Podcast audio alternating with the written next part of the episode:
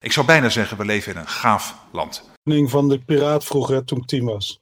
Wat? Ja, die moet, ik, eh, die moet je mij nog even leren dan. Dit is Radio Herico op de zaterdagmiddag. Eh, En we gaan van start met de havenzanger. Ah, Daarna, we ja, daarna Jan Veen. Oh nee, Jan van Veen. Met een gedicht. ja, Jan van Veen met die haren. Ik heb er zo'n zin in karaoke juist. Ja, ook, hè, toch? In de clubhouse. Kan allemaal, joh. nee, niet in zeker, Clubhouse, in, in het café. Ik heb sowieso geen iPhone, maar ik wil gewoon in het café karaoke doen. Ja, Niet via... ik ook. Maar ja, aangezien dat er niet is, helpen Anja en ik ons gewoon in de clubhouse. En wij Ja. gaan daar helemaal los. Nou, valt wel mee, hoor. Ik, eh, als ik een kamer intreed, denk ik... Oeh, ik vind het veel te spannend. Snel weer weg. Eh, Is ook heel eng. ja, Zelfs- heel- ja. We weten sinds vanavond dat eh, het met corona uitlaten van uw hond een risico oplevert en in potentie zelfs levensgevaarlijk is. Al dus de premier twee keer. Ja, ik hoorde het ook. Maar waarom zijn die hondenbezitters dan nu uitgezonderd van de avondklok? Ja, maar vooral ook om de hondenbezitters toch even te laten weten... van laat uw hond toch liever uit voor dat tijdstip. Nou ja, liever niet. Zo die covid-leiers. Een, een, kwart van de, een kwart van de mensen hield zich niet aan de regels. En dan ging het met name om toch even een boodschap doen. Ja, ja. Of toch is even de hond uitlaten. Nou, dat laatste lijkt me echt... Levensgevaarlijk. Ja, dat zei Jan ook. Levensgevaarlijk. Ja. Maar wanneer moet je de hond dan uitlaten? Ik bedoel, zo'n de hond. hond moet ook gewoon... eh, Ja, die moet gewoon een spuitje.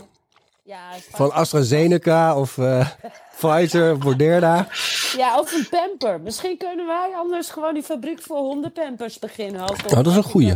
moet. Ja. Nou, ik, ik herinner me nog wel een, eh, een, eh, golden retriever van een tante van me. Die had een eh, blaasaandoening. En als die dan eh, ging staan eh, te plassen, dan duurde dat gewoon een kwartier. En een kwartier lang kwam er gewoon urine uit. En als je dat op een verkeerde plek op de stoep deed, dan liep het echt gewoon tientallen meters van je af, zeg maar. Dus als, als iemand op een flat woont met zo'n hond, Tot zover deze extra uitzending. We houden u op deze zender op de hoogte van de ontwikkelingen in Den Haag. Over een half uur is er weer een extra journaal. Goedemorgen.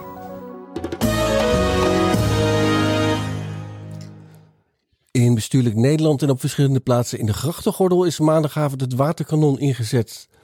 Via de sociale netwerksite LinkedIn verzamelden zich mensen rond Herstel NL. Zij kwamen met alternatieven voor de corona-aanpak. Naar verluid zijn zeker drie mensen gewond geraakt bij deze acties van de overheid. Naar verluid zijn zeker drie mensen gewond geraakt, waaronder Bas Jacobs, de bekende PvdA-econoom en Barbara Baarsma, de PvdA-dame, de PvdA, D66-dame. de D66-tafeldame die nu dan toch echt waarschijnlijk geen minister meer gaat worden. Of stapten ze toch op tijd uit? Ja. AAA-landje. Standard nog poor. Vanuit Groningen, Den Haag en Zwollywood aan de IJssel. Een podcast om moody van te worden. We zijn allemaal een beetje melig omdat we net de persconferentie van Rutte en Hugo de Jonge hebben gekeken. Op eh, 23 februari. En eh, daar hebben we gehoord dat de kapper weer open mag. En dat per verdieping in een winkel. Ja, sorry als u een hele grote winkel heeft. Per verdieping mogen twee klanten tegelijk geholpen worden. En in tijdslots van minimaal 10 minuten. Wat ga jij als eerste kopen, Anja? Nou, ik, ik, weet je, ik zie Jan, er, mijn vriend is Jan, man, man, man. Eh, nou, Tuinland, dat is zo'n mega grote winkel. Wij met z'n tweeën in Tuinland, lijkt me geweldig. Ik heb nu al zin in. Roy. Eh, ik eh, helemaal niks, denk ik. Misschien wat bonbons of zo bij lokale chocolaterie. Of eh gehaktballen in satésaus bij mijn lokale kroeg. Ja, maar die Dan kan moet je je maar hebben. even een soort take-out doen of zo. Ja, maar dat, dat take-out kan natuurlijk toch al? Ik zie Ja, maar volgens mij mag ik daar geen biertje drinken. Oh, mag dat straks natuurlijk wel, want bij de kapper mag je toch ook een wijntje drinken. Dat is ook een hele... Eh, hij is daarover geweest nog voor de corona. Dat heeft Ja, maar mag dat dan tijdens corona ook? Of is dat ook levensgevaarlijk? Net als je Eh, hond uitlaten. Nou, dat is alleen echt heel gevaarlijk als je positief eh, getest bent, hè? Oh, op die manier. Dat is het eh, risico. Nou, de, de crash van mijn dochter is de hele week dicht. En er is nog niemand die even in het kader van het bron- of contactonderzoek eh, dan ook maar even een mailtje gestuurd heeft. eh namens de GGD. De GGD hier zit wel goed op, eh, op de zaken. al heel dicht erbovenop sinds december 2019 al. Kan je nagaan. Maar ja, het stelt mij toch een beetje teleur. Ik wil hem best een afspraak met Rutte maken. Maar dan moet hij wel bellen. Nee, maar ik begrijp dat als je wil winkelen, dat je van tevoren een afspraak moet maken. Hè? Vier uur van tevoren, toch? Minstens Vier vier uur van tevoren, Ja, ja, het moet dus geen funshopper worden. Hoe, hoe zien ze dat dan? Nou, Rutte kan gewoon een nieuw pak ja, kopen dus- bij Pelger. Pelger is een eh, prachtige winkel in Den Haag die nog niet adverteert in deze show. Ehm, dus dan mag ik dat gewoon zeggen. Eh, maar die heeft meerdere verdiepingen. Dus dan kan je eh, per verdieping twee klanten. Nou, dan kan je zes pakken tegelijk. Dan heb je die tweede kamer nog wel een keer eh, in eh, strak nieuw blauw eh, in een weekje. Ja, maar Maar- ik vraag me ook echt af, maar dat vroeg ik al vorige week af. Als Rutte dan bij de kapper is geweest, gaat de kapper dan ook weer dicht na drie weken? Nee, dat eh, denk jij, maar dat is vandaag uitgezocht door de onderzoeksredactie van het journalistieke medium Radio 538, uh, zetelende te huizen. Ehm, en zij kwamen vanmorgen op het lumineuze idee om gewoon even de kapper van Rutte te bellen. Die woonde immers naast eh, een van de sidekicks van dat eh, eh, gebeuren. Even bellen. De kapper van Mark Rutte. Voelt een beetje stout. Ja, hè? dat is het wel. Ja. Rimmelsman. Hey Marco met Frank Danen van Radio 538. Hi. Hoi. Hey, we bellen je even over de kappers die weer eh, open mogen. Dit was vanochtend, Ja. vroeg op de En we vroegen ons ochtend. natuurlijk af of de premier al een afspraak heeft gemaakt. Eh, nee, die, eh, die komt eh, zaterdag, komt die. Volgende week zaterdag. Dus er is een afspraak. Hey, Maar- hoe maar- lang geleden heeft eh, meneer Rutte deze afspraak gemaakt? Ja, dat ga ik niet, eh, ga ik niet over. Dat ga ik niet zeggen. Nee, je hebt groot gelijk. Ik ben wel heel erg benieuwd of, wij, of de kappers nu open mogen. Omdat jij me af en toe geappt hebt van... joh, hé, hey, Mark, man, schiet eens even op. eh. Ziet er niet meer uit. nee, dat ga ik niet doen. Nee, nee, nee. nee. Tot slot, ik woon om de hoek. Eh, het lijkt mij wel wat om een keer geknipt te worden door de kapper van Mark Rutte. Ja, dat is goed. Dan maak je een afspraak eh, online op Plan de Kapper. Bij eh Heer en de Kapper Rimmelsman. Moet Mark dat ook op die manier zo? Ja. Wat al heel grappig was in dit fragment. De eerste, het eerste wat die kapper zei is eh, eh, dat, dat hij binnenkort geknipt gaat worden. Maar door die vraag eh, die die vrouw nog even stelde van wanneer heeft hij die afspraak gemaakt. omdat hij zegt ja dat ga ik niet zeggen. Daarmee bevestigt hij wel dat inderdaad die afspraak is gemaakt. En dat het niet een soort intentie is van Rutte om snel weer te komen zodra de kapper open is. Maar dat, hij heeft dus echt voordat hij het zelf ging bekendmaken al snel even een afspraak gemaakt. Ja, dat is eh, niet oké. Maar Nee, goed, dat is eh, gewoon, dat is wat, wat zijn van die klein. En juist Rutte is daar altijd heel scherp op geweest. Nooit iets declareren. Uh, Ja, nooit zelf is- voordringen. Dat is, dat is zijn. Uh, nee, maar dat is een van de basis. Uh, een van de fundamenten, denk ik, onder zijn premierschap. En dat waardeer ik ook echt super in hem. Dat is echt. Het is, ja, het is, hij is oud glad, maar uh, ook super aardig, ja. Ja, ja, al glad, maar voorlopig mag je niet met je broek al naar een sekswerker, hè? Nou ja, daar had hij uh, nog wel aardige dingen over. ik, ik zat ook te denken, als ik dit nou ga verknippen, alle Lucky TV, dan wordt, het, uh, dan wordt dit de laatste uitzending misschien wel meteen. Nou ben ik heel nieuwsgierig. Nee, dat van die sekswerkers was uh, op zich niet het meest bijster interessant. Het was wel aardig dat op het laatst vroeg BNR nog eventjes naar het verschil tussen een sekswerker en een uh, kap, uh, een kapper of een nagelstyliste.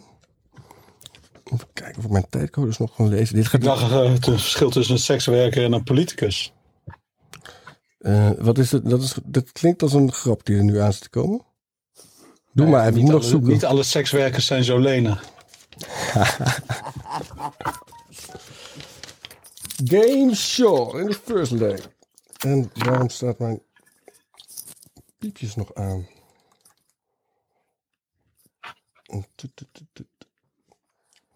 Oh, straks jongens, ik heb, eh, ik heb dus een... eh, ik heb dus een minister gevonden die een tekenfilm heeft ingesproken. Jullie mogen straks gaan raden wie dat is. En ehm, verder gaan we naast de persconferentie eh, die we eh, zojuist hebben gevolgd, vandaag nog aandacht besteden aan een paar andere onderwerpen. Eh, dat zijn de huisartsen in Groningen die allemaal koorts kregen en daarover in paniek raakten. eh, naar de tweede eh moderne vaccin dat ze hebben gekregen. We gaan eens even kijken wat er in Groot-Brittannië is besloten over de opening up. En dat hoort eigenlijk, dat was eigenlijk een losse onderwerp, maar dat sluit eigenlijk naadloos aan bij de persconferentie die ik net gehoord heb.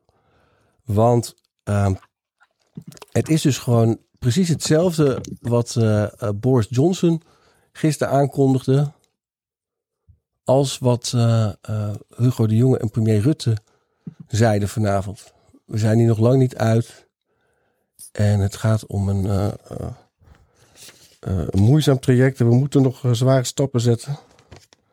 Maar ja, Boris die zegt dat natuurlijk- allemaal natuurlijk wel weer een stuk leuker. Maar eerst. Ben je- bent aan het zoeken, hè? ja, ik ben BNR. En daar heb ik, ik heb mijn tijdcodes in mijn eigen handschrift. Ik kreeg altijd als ik mensen ging interviewen. Dan zeggen ze ook altijd: Kan je dat zelf lezen? Ik zeg ja, dat nog twintig minuten na het interview. En ze Ja, zeggen, ik maar waarom, waarom, schrijf je, waarom schrijf je dan zo? Ik zeg ja, eh, ik spreek nog wel eens eh, als zorgverslaggever spreek ik nog wel eens met een dokter. En je wil niet zien dat eh, die mee kunnen lezen wat je allemaal voor aantekeningen over hem opschrijft.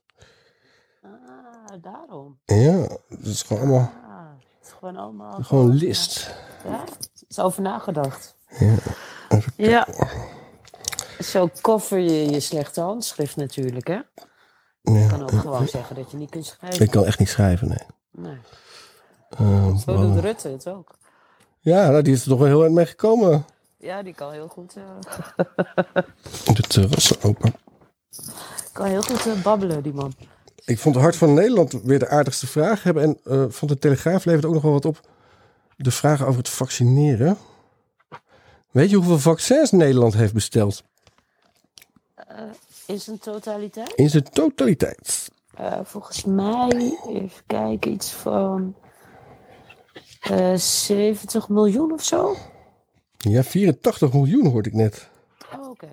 Ah, dat staat dichtbij, toch? Ja, en voor de zomer hebben we dan al 3 miljoen mensen eh, ge, eh, geprikt. Prikt. En dan nog eh, hebben we 3 miljoen prikjes van Janssen erbij. Die hoeven maar één keer, zei Hugo de Jonge. Dus dan heb je al 6 miljoen. En dan hebben we nog eh 20 miljoen andere vaccins klaar liggen. Maar ja, je kan je voorstellen als de helft daarvan niet op tijd geleverd wordt, dat het eh, allemaal misloopt. Ja, maar Maar dan denk ik van, ho, we hebben dus al eh 9 miljoen eh, mensen gehad.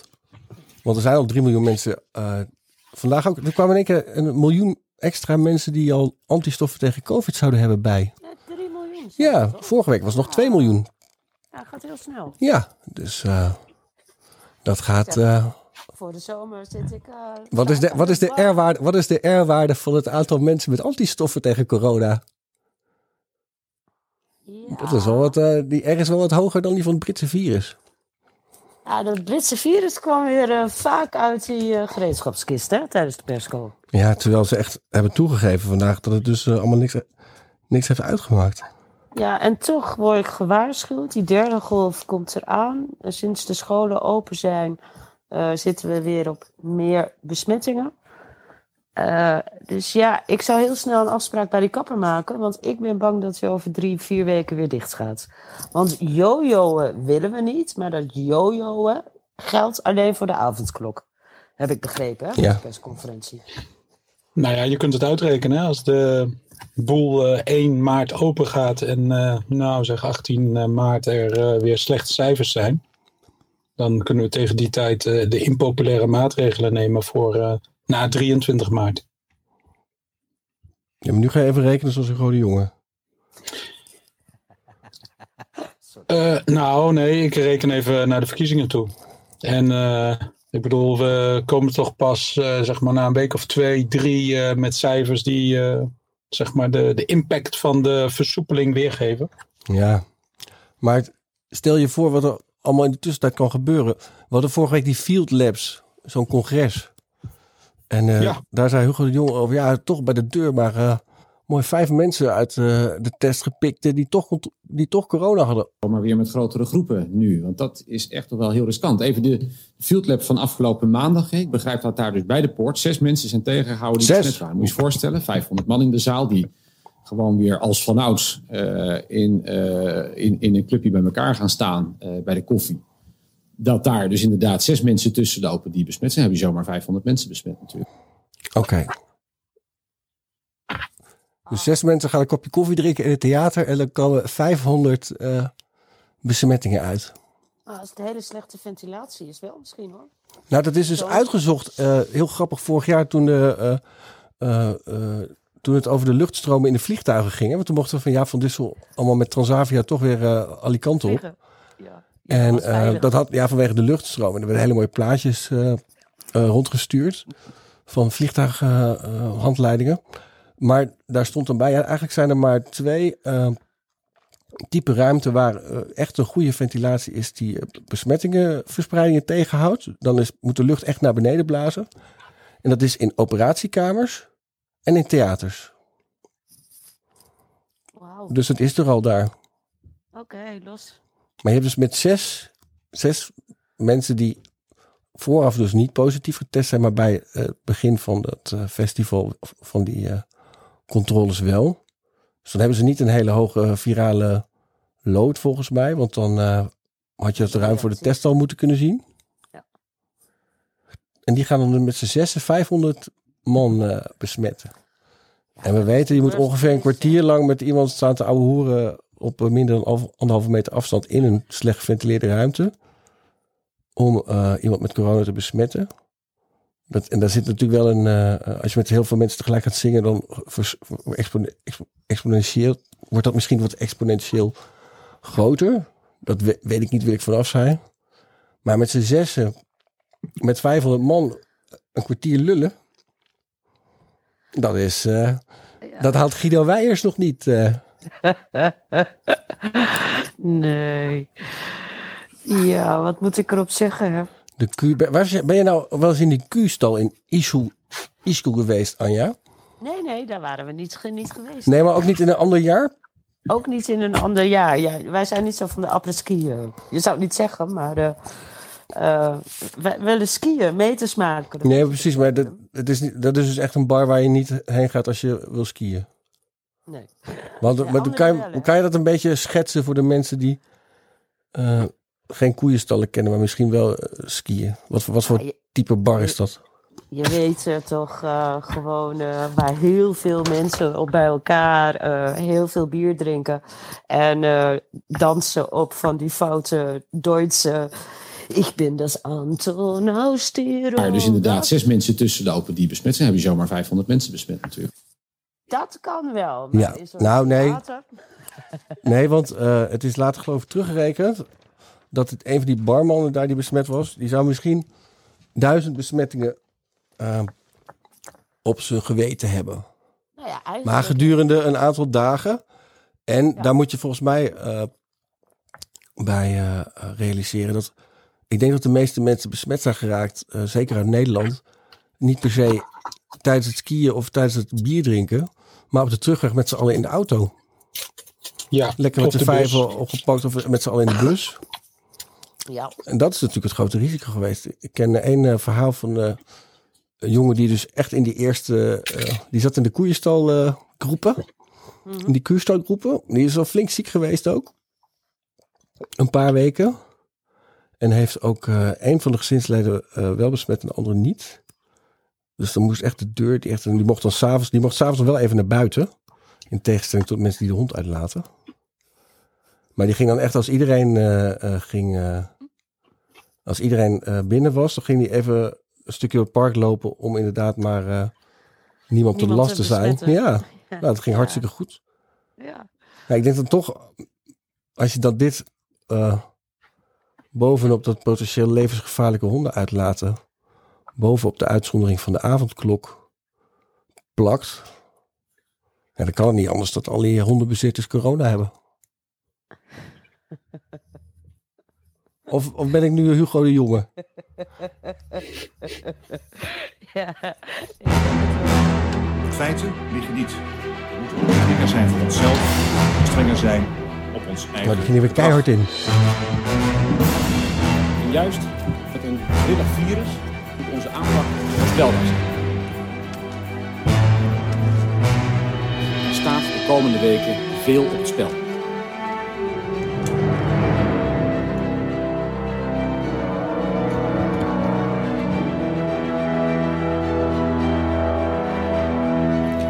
Aflevering 4 alweer. En volgens mij is trainen een vak.